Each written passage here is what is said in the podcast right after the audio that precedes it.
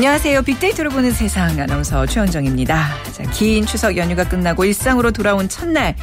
이게 일종의 시차 적응이랄까요? 이게 좀 잘 안 되는 것 같네요. 오전 내내 늦잠 자고 시도 때도 없이 먹었던 추석 연휴. 외국에 다녀온 것도 아닌데 나른하고 피곤한 분들 있으시죠? 자, 오늘 아침 이건 꿈일 거야. 연휴가 정말 끝난 거야 했던 분들도 이제는 꿈에서 좀 벗어날 시간입니다. 오늘 9월의 마지막 날이에요. 그리고 내일 10월의 첫날에는 비 소식이 있는데요. 이제 비가 오면 가을도 성큼 다가오겠죠. 자, 깊어가는 가을, 소중한 가을 휴가에서 얻는 좋은 기운들 모아서 힘차게 열어가시길 바랍니다. 자, 저희 빅데이터를 보는 세상도 가을의 문턱에서 새롭게 단장을 해봤습니다. 매주 수요일에는요, 자리를 옮겨서 돈이 보이는 빅데이터 만나실 수 있습니다. 그리고 환경을 생각하는 코너, 빅데이터로 보는 환경 저희가 새롭게 준비해봤거든요. 기대해 주시기 바랍니다. 자, 먼저 빅퀴즈 문제 드리면요. 환경에 관한 문제입니다.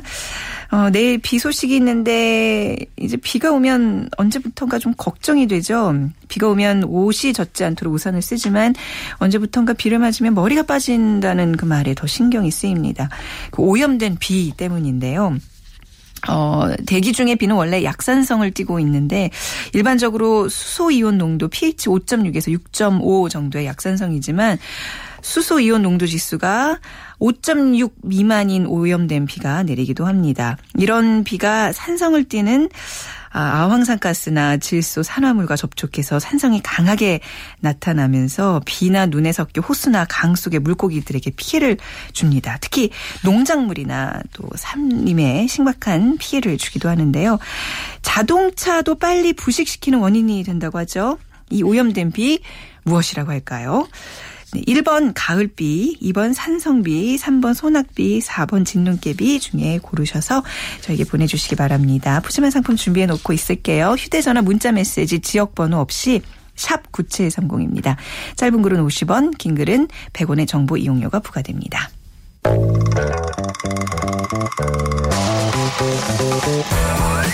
돈이 보이는 빅데이터 창업이야 이홍구 대표와 함께합니다. 네, 소셜 분석을 통한 소상공인 투자 전략을 소개하는 시간입니다. 창업 컨설턴트 창업피아의 이용구 대표 나오셨습니다. 안녕하세요. 네, 안녕하세요. 네, 요일도 네. 바뀌고 사실 좀 시간도 일찍 오셔서 그런지 굉장히 네. 새롭네요. 여유롭습니다. 네, 다른 네. 분과 만나는 그런 어떤 설렘 같은 게. 아, 감사합니다. 오늘 어떤 얘기 나눠볼까요? 오늘은 이제 빅데이터를 통해서 소비자를 이제 분석하는 방법하고 네. 또 매출을 향상하는 방법에 대해서 제가 오늘 좀 말씀드릴 텐데요. 네. 저 오늘 새벽까지 지도 실시간 상위를 랭크한 키워드가 있었습니다. 예, 바로 블랙 프라이데이. 아, 얘기들 많이 지금 나오고 있더라고요. 네, 알고 있습니다. 그러니까 물건 싸게 살 수 있는 절호의 찬스 이 정도로 알고 있어요. 네. 남자분들은 사실 큰 관심은 없는데 네. 여자분들은 벌써 이게 난리입니다. 그런가요? 네. 네.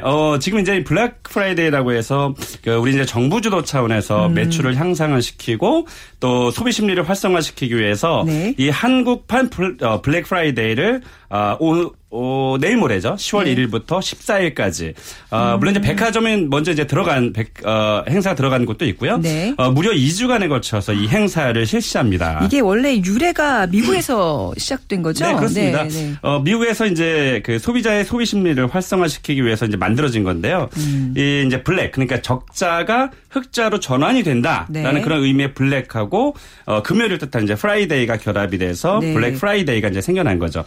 미국 같은 경우는 추수감사절이 11월 넷째 주 목요일인데 네. 그 다음 날이 이제 금요일에 이 블랙 프라이데이 행사 진행이 됩니다. 그래서 우리나라도 아마 이제 추석이 이번에 지났잖아요. 네네. 그래서 그 미국을 조금 벤치마킹해서 10월 1일 날 이 본 행사가 지금 들어가는 것 같습니다. 네. 미국 같은 경우는 요때 그러니까 추수감사절이 끝나고 크리스마스가 이어진 요 시즌이 미국의 그 일어나는 소비의 20% 정도가 네, 요때 소비가 된다고 하니까 네. 네, 엄청난 수치라고 볼 수 있겠습니다. 그러니까 이제 우리도 어떤 외국인 관광객들의 지갑도 연다는 차원도 있지만 이제 국내 소비를 좀 더 네. 진작시킨다는 그런 의미가 큰 것 같은데. 네, 잘 맞물린 네. 것 같아요. 또 이번 요거도 네. 들어오니까 네. 제가 봤을 때는 굉장히 큰 이슈가 되지 않을까 생각이 듭니다. 예, 그래서 저도 이제 지금 방송 전에 계속 검색을 해봤어요. 어디 가서 어떻게 사야지 물건 잘 샀다는 소문이 날까.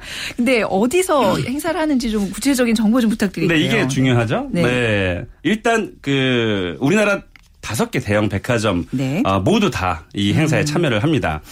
롯데백화점 36곳을 비롯해서 현대백화점 15개 지점, 또 신세계백화점 10개, 그리고 갤러리아, AK플라자 네. 이 5대 대형 백화점이 이번 행사에 다 참여를 하고요. 네. 전국의 전점에서 진행이 됩니다.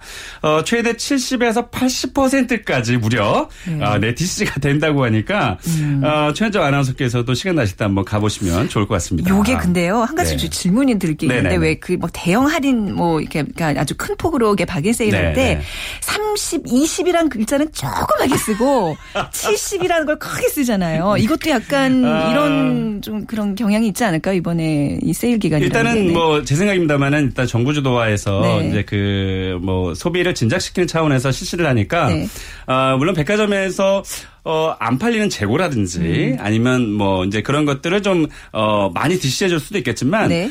제가 봤을 때는 이번이 거의 첫 번째 행사이기 때문에 대대적으로 할인하는 네. 첫 번째 행사이기 때문에 아마 좋은 상품도 뭐 비싸게 많이 좀 디시가 네. 되지 않을까 싶은데 그래도 네. 혹시라도 기대가 또 크면 실망이 크니까 그런가요? 너무 많은 기대는 하지 마시고 대신에 이제 한 곳만 가지 말고 네. 다양하게 여러 곳을 좀 둘러보시면 좀 좋을 것 같고요. 아, 이번 주 휴가 내야 되겠네요. 근데 이번 행사가 네. 중요한 건 네. 이 백화점만 하는 게 아니라 네. 편의점이 굉장히 많잖아요. 네. 몇만 개 되거든요. 편의점에서도 해요? 그리고 또 대형 할인마트. 네네. 거의 모든 대형 할인마트가 다 이번 행사에 참여를 하고 네. 심지어 일부 프랜차이도 좀 참여를 합니다. 그래서 이거 숫자를 봤더니 2만 7천여 개의 점포가 이번 블랙 프라이데이의 행사에 참여를 하고 있어서 네. 아마도 10월 1일부터 10월 14일까지는 소비가 굉장히 많이 일어날 것 같은 그런 예감이 좀 듭니다. 네. 근데 이제 백화점이나 대형마트들은 어떻게 보면 이제 호황의 시기를 누리겠지만 네. 반면에 그늘도 있을 거 아니에요. 골목 상권이 네. 좀 약간 문제가 되지 그쵸? 않을까 싶은데요. 네. 네. 저도 이번 그 방송을 좀 준비를 하면서 네. 이제 생각이 든 것은 이 대부분 이제 대형 백화점이라든지 대형 그 대기업을 이제 중심으로 이 행사가 진행되잖아요. 네. 그래서 저도 이제 주목하는 것이 바로 이 부분인데 네. 사실은 그 저희 청취자분들 중에서 소상공인들이 사실 굉장히 많잖아요. 우리 이거 제목이 네. 한번 짚고 넘어가야 되는데 소상공인 투자 전략을 소개하는 시간이에요. 이용구 대표님. 그렇습니다. 네. 그래서 저를 알고 계시는 많은 분들이 또 이 방송을 또 사실 듣고 있거든요. 네. 그래서 소비자로서는 좋지만 네. 또 이 그 골목 상권에 계신 분들이 이 여파에 또 영향을 또 받지 않을까라는 사실 걱정이 듭니다. 그래서 제가 생각하는 것은 어차피 이러한 그 상황을 비켜갈 수는 없기 때문에 네. 골목 상권에 계시는 분들이라든지 아니면 프랜차이즈 업을 하고 계시는 분들이 큰 폭은 아니어도 큰 폭은 아니어도 뭐 10에서 20%의 할인 행사를 같이 네. 좀 함께 하거나 행사를 네. 또 한 가지는 이제 프랜차이즈 사실 그 산업도 발전이 돼야지 경제도 사실 활성화되거든요. 그래서 그렇죠, 네. 본사 차원에서 왜 창업박람회 가면 일시적으로 가맹비를 뭐 면제를 해준다거나 50% DC를 해준다거나 이런 것들이 있거든요. 네네. 그래서 이참에 프랜차이즈 본사들도 그런 행사에 조금 참여를 한다면 오히려 돈 들이지 않고 네. 좀 광고 효과가 좀 되지 않을까라는 차원에서는 좀 많은 생각을 한번 해보실 필요도 있을 것 같습니다. 그러니까 이제 소상공인분들 입장에서는 이럴 때 소비자를 좀 전략적으로 분석하는 게 필요할 거 아니에요. 그런 맞습니다. 도움 말씀 좀 주신다면요. 네, 역시나 이제 그 우리 프로그램이 이제 빅데이터를 네. 보는 세상이잖아요. 빅데이터를 분석하는 것이 상당히 중요한데 이 빅데이터 분석이라는 의미는 소비자들의 패턴을 읽고 소비에 대처한다라는 뜻이니까 상당히 중요한 의미를 가지고 있죠. 소비자를 분석할 수 있다면 장사하는데 전혀 문제가 없겠죠. 그래서 네. 제가 이제 장사하시는 분들에게 물어보는 게 있어요. 꼭 물어보는 게. 네. 가장 잘 팔리는 메뉴가 뭡니까? 그러면 일단 감으로는 아세요. 뭐가 제일 잘 팔려요? 이러는데 그러면 이게 몇 퍼센트 정도 팔리고 있나요? 그러면 전혀 대답을 못 하세요. 머뭇머뭇. 네. 그러니까 이분들이 이걸 전략적으로 그러니까 빅데이터를 분석을 통해서 소비자들이 뭘 좋아하고 뭘 싫어하는지 알아야 되는데 이거를 네. 일명 이제 ABC 분석이라고 하잖아요. 네네. 그래서 잘 팔리는 것부터 해서 안 팔리는 것까지 분석을 해서 잘 팔리는 것은 좀 강화를 시키고 안 팔리는 것은 배제하고 신상품을 만들어내는 네. 이제 이런 것도 사실 빅데이터를 통해서 하는 거거든요. 가장 쉽게 하는 것이 포스예요. 네네. 네, 우리가 이제 요즘에 이제 카드 매출이 많잖아요. 네. 근데 포스 그 기계에 요일별로 매출이 나오고 또 뭐 날짜별 또 월별 뭐 이런 것들이 굉장히 잘 나오고 있거든요. 그러니까 포스라는 게 이제 우리가 밥 먹고 돈을 지불할 때 카운터에서 뿜뿜 이렇게 찍잖아요. 그러니까요. 그거 말씀하시는 거죠? 그런데 네. 그것을 그냥 네. 그 돈을 받는 도구로만 쓰고 그 프로그램이 요즘 잘 돼 있어가지고요. 네.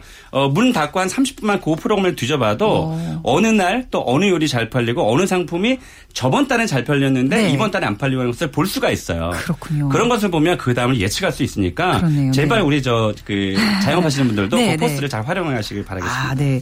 그 좀 사례가 있으면 구체적인 있어요. 재밌는 예. 사례가 있습니다. 알려주세요. 네. 한국의 싱글족들은 과연 몇 인치의 TV를 살까요?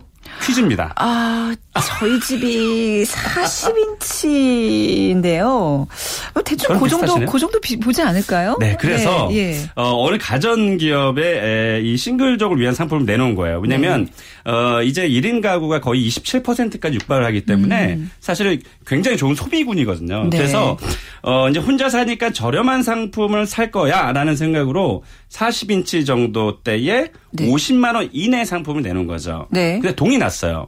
네, 예. 근데 이게 재밌는 것은 이 싱글족이 산 게 아니라 네. 모텔 그리고 이 멀티방 같은 이 게임방에서 다 구매를 하는 거예요. 재밌는 분석이네요. 네. 재밌는 분석이죠. 네, 네. 근데 이게 보니까 네. 어쨌든 다 팔려서 뭐 괜찮긴 하지만 이 싱글족들은 의외로 혼자 살기 때문에 심심하잖아요. 네. 그리고 또 혼자 살기 때문에 정말 큰 모니터에 생동감 있는 그런 동영상을 보고 이제 이런 것들 그런 것들을 좋아하기 때문에 이거 사실은 잘못 분석을 한 거죠. 예측이 빗나간 거군요. 그렇습니다. 그래서 네. 그런 것도 이제 빅데이터를 활용을 하면 네. 훨씬 더 좋은 예측을 좀 하지 않을까 싶습니다. 이런 재밌는 사례죠. 활용 가능한 빅데이터 어떤 정보랄까요? 도구도 좀 소개해 주실 수 있을까요? 네, 네 방송에 가끔씩 네. 제가 소개를 좀 해드렸지만 네. 상권 분석 시스템 무료로 또 활용할 수 있는 곳들이 있거든요. 중소기업청의 이제 상권 분석 시스템이라든지 뭐 나이스피즈 맵 이런 것들은 유동인구라든지 또 주변의 상권의 매출이라든지 이런 것들 잘 나와 있거든요. 그런 것들 보시고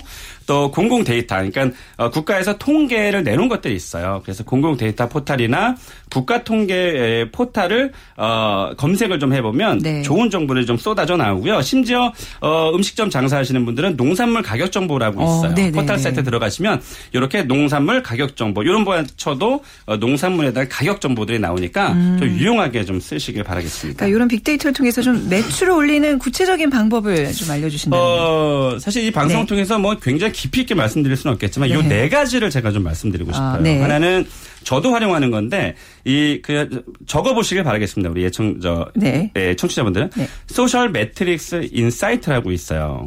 이건 제가 방송에 가끔씩 이제 말씀을 드리는 건데 소셜 매트릭스 인사이트 여기 보시면 그러니까 내가 예를 들면 제과점을 하고 있어요. 그럼 제과점 트렌드가 어떻게 변하는지에 대해서 제과점이라는 키워드를 치면 사람들이 어떻게 이 제과점에 연관된 키워드를 치고 있는지 다 나오거든요. 네. 그래서 트렌드를 좀 알 수 있고요.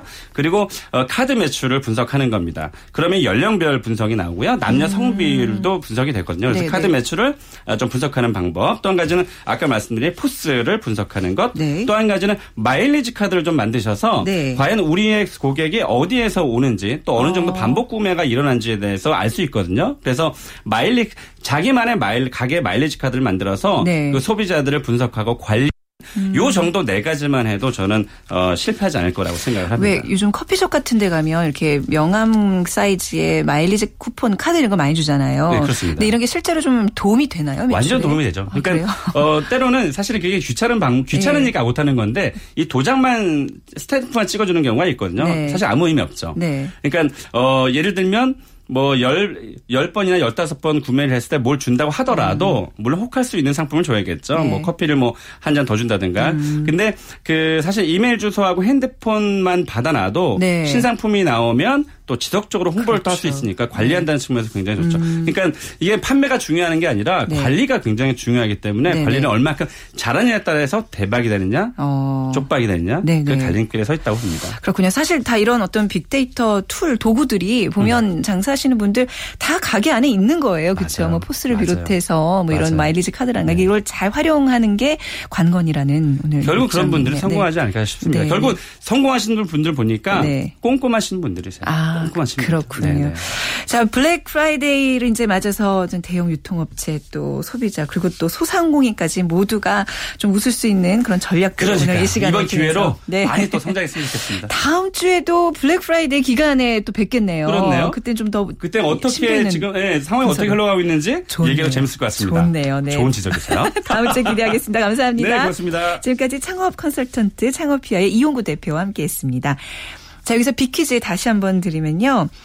자, 대기 중에 비는 원래 약산성을 띠고 있는데요. 일반적으로 수소이온 농도 pH 5.6에서 6.5 정도의 약산성이지만 수소이온 농도 지수가 5.6 미만인 오염된 비가 내리기도 합니다. 그래서 이런 비가 강하게 이제 산성을 나타내면서 비나 눈에 섞여 호수나 강 속의 물고기들의 피해를 주기도 하고요. 또 농작물, 삼림에 심각한 피해를 주고 또 자동차도 빨리 부식시킨다고 합니다. 이 오염된 비 맞춰주시면 되는데요. 1번 가을비, 2번 산성비, 3번 소낙비, 4번 진눈깨비 중에 고르셔서 저희 빅데이터로 보는 세상 앞으로 문자 보내주시기 바랍니다. 휴대전화, 문자메시지, 지역번호 없이 샵 9730입니다. 짧은 글은 50원, 긴 글은 100원의 정보 이용료가 부과됩니다.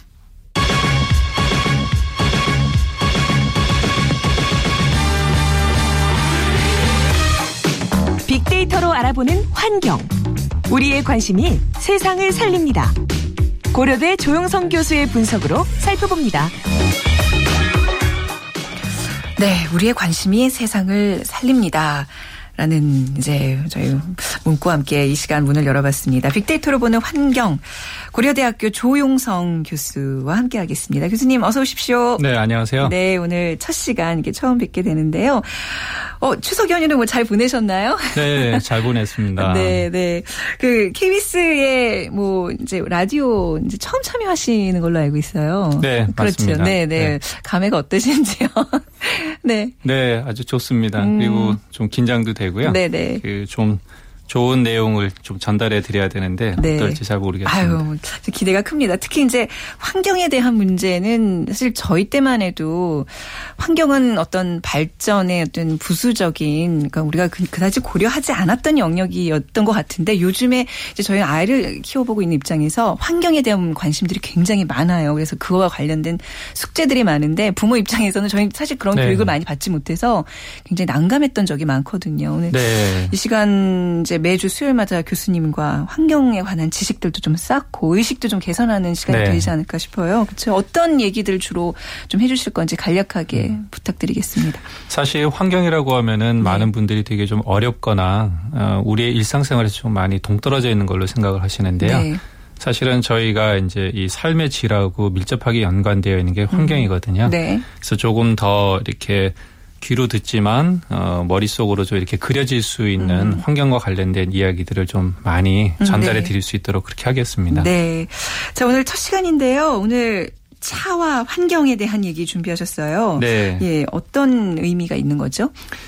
예, 저희가 문명의 이기 중에서 가장 중요한 게 이제 자동차인데요. 네. 사실은 그 자동차로 인해서 생기는 여러 가지 우리가 모르고 있는, 느끼지 못하고 있는 여러 가지 문제점들이 있어요. 네.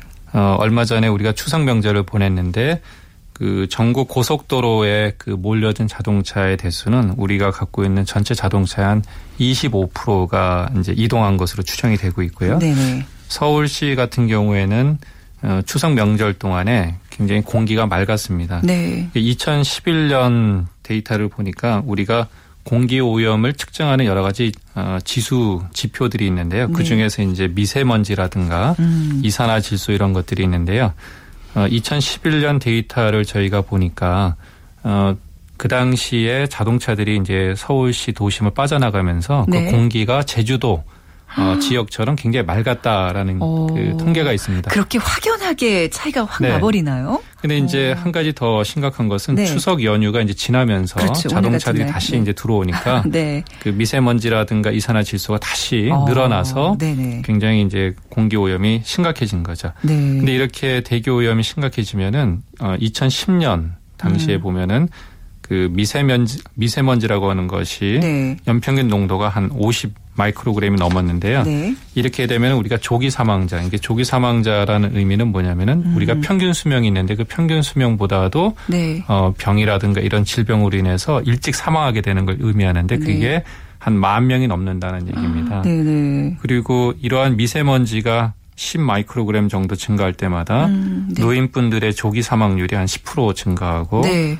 폐렴 발생은 한 8% 정도 늘어나는 걸로 이렇게 조사가 되고 있습니다. 먼저 그 조기 사망이란 단어 자체가 주는 그 네. 공포감이 굉장히 커요. 네, 근데 이게 차에서 나오는 미세먼지도 그렇지만 요즘에는 되게 중국발 그 미세먼지 이런 것도 굉장히 심각하잖아요. 네, 맞습니다. 굳이 네. 따지자면 어느 게 더 미세먼지를 오염시키는 원인이 될까요? 사실은 네. 성상이 이제 그 다 다른데요. 네. 자동차에서 나오는 것도 굉장히 그 건강에 위해를 주고 있고 네. 중국에서 넘어오는 이제 황사라든가 네. 산성비라든가 이런 것들도 네. 굉장히 그 인체에 그렇겠죠, 그 네. 유해한 피해를 주고 있습니다. 또 다음 기회에 이제 또 미세먼지나 뭐 황사 같은 얘기도 교수님과 네. 나눠보겠습니다. 준비하겠습니다. 네. 네.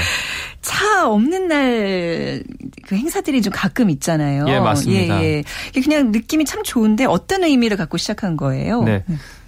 저희가 매년 9월 22일이 이제 전 세계적으로 차 없는 날 행사가 벌어지고 있는데요. 아, 이게 전 세계적인 행사인가요? 네, 맞습니다. 네. 예. 기원을 따져보면 1997년 프랑스 항구 도시의 라로쉐라고 하는 곳이 있는데요. 네. 그곳에서 1년 중에 하루만이라도 우리가 자동차를 타지 말자라는 시민운동이 이제 시작이 됐어요.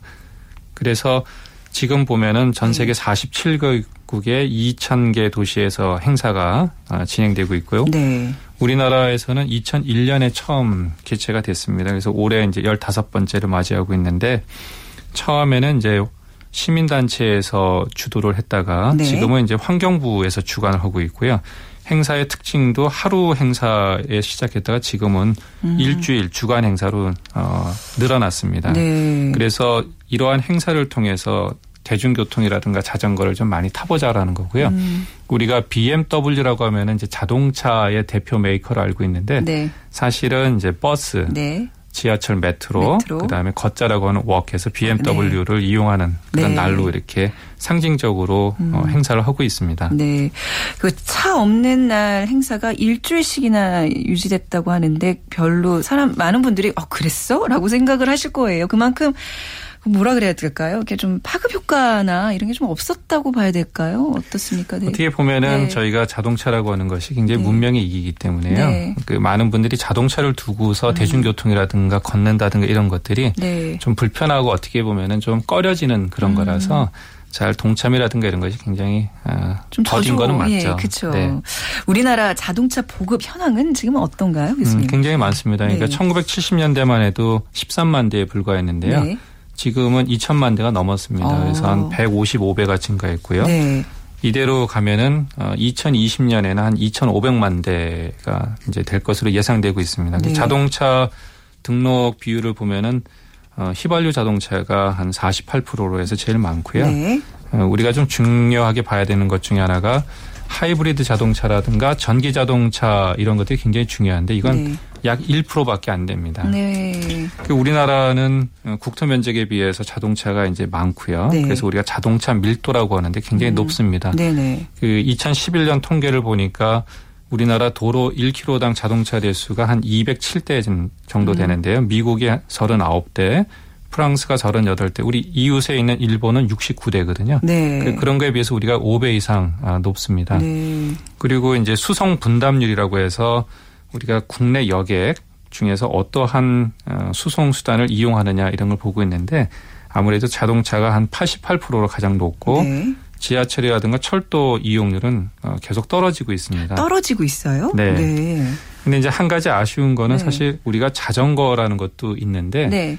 그 자전거를 수송 수단으로서 생각하느냐 안 하느냐도 굉장히 중요하거든요. 근데 많은 분들이 자전거는 수송 수단이라기보다는 네. 그냥 레크레이션 네. 이렇게 하고 있는 거죠. 네. 근데 사실은 우리가 그 자전거라고 하는 것도 굉장히 중요하기 때문에 네. 앞으로 우리가 조금 더 인식이 좀 바뀌면은 자전거를 이용해서 출퇴근하는 것도 좀 생각해 볼 필요가 있겠죠. 네, 자전거 전용 도로도 한때 막 많이 만들고 그러더니 맞습니다. 쑥도 들어간 것 같아요. 그렇죠? 네. 네.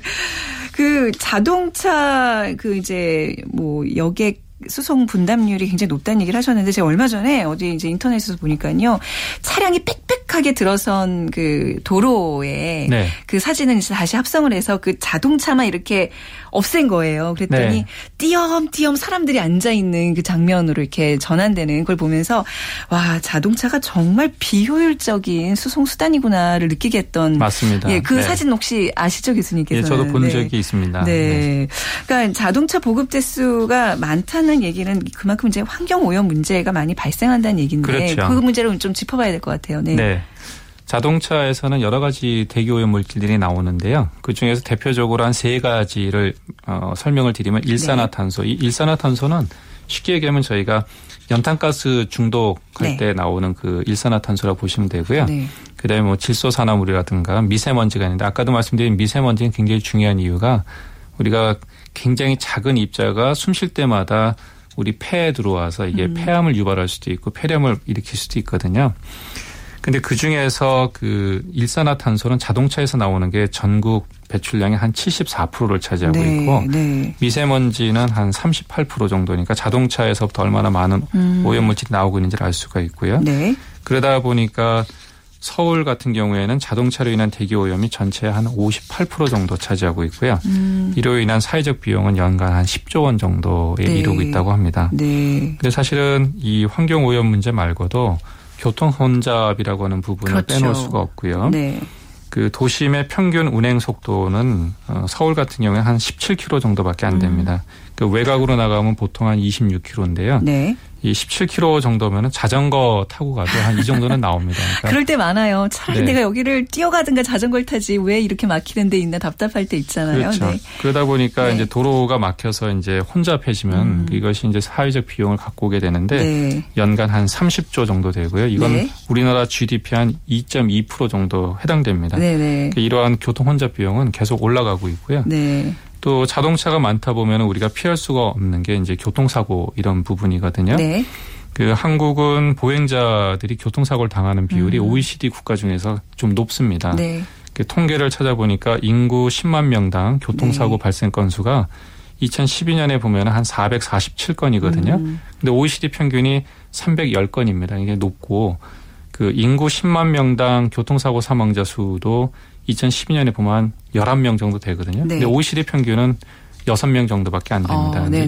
이러한 거는 어떻게 보면은 우리가 자동차 중심 문화가 있고 네. 보행자에 대한 배려 의식이 좀 부족해서 생긴 거 아닐까 이제 이런 부분이 있고 그렇네요. 사실은 교통 소음도 굉장히 큰 이슈가 그렇죠. 되고 있습니다. 네, 뭐 소음, 뭐 교통 혼잡 다양한 이제 어떤 폐들에 대해서 말씀해 주셨는데 최근에 그 이제 폭스바겐 그 디젤 네. 사태가 사실 뭐 그런 거잖아요. 그 규제 기준을 마련해 놨는데 실험실에서는 굉장히 청정한 것처럼 디젤을 이렇게 광고를 해놓고 네. 막상 이제 주행에서는 오염원을 배출하는 그런 이제 사태 때문에 이제 많은 이제 전 세계인들이 붕괴를 한 건데 우리나라가 생각보다 그 디젤 차량 비율이 굉장히 높은 편이라면서요? 상대적으로 네. 디젤 차량 비율이 많이 높아졌고요. 네. 그 디젤 차량은 엔진도 굉장히 좋아졌기 때문에 과거보다 대기오염 물질이 좀 적게 나오는 건 맞지만. 네.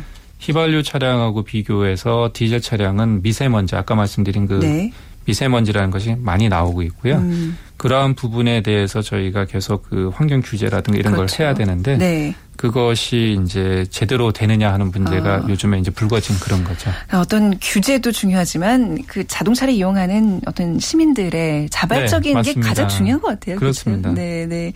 자, 그런 어떤 환경 오염의 아까 이제 대표적인 것으로 어떤 그 폐해로 제가 비퀴즈 문제를 드렸거든요. 정답이 네. 산성비예요, 교수님. 산성비가 얼마큼 나쁜 건지 교수님의 설명 좀 들으면서 마무리할까 하는데요. 네. 과거에 산성비를 네. 마시면은 네. 머리카락이 빠진다고 해서 네. 뭐 우산을 쓰거나 이제 모자 쓰시는 분들이 많은데요.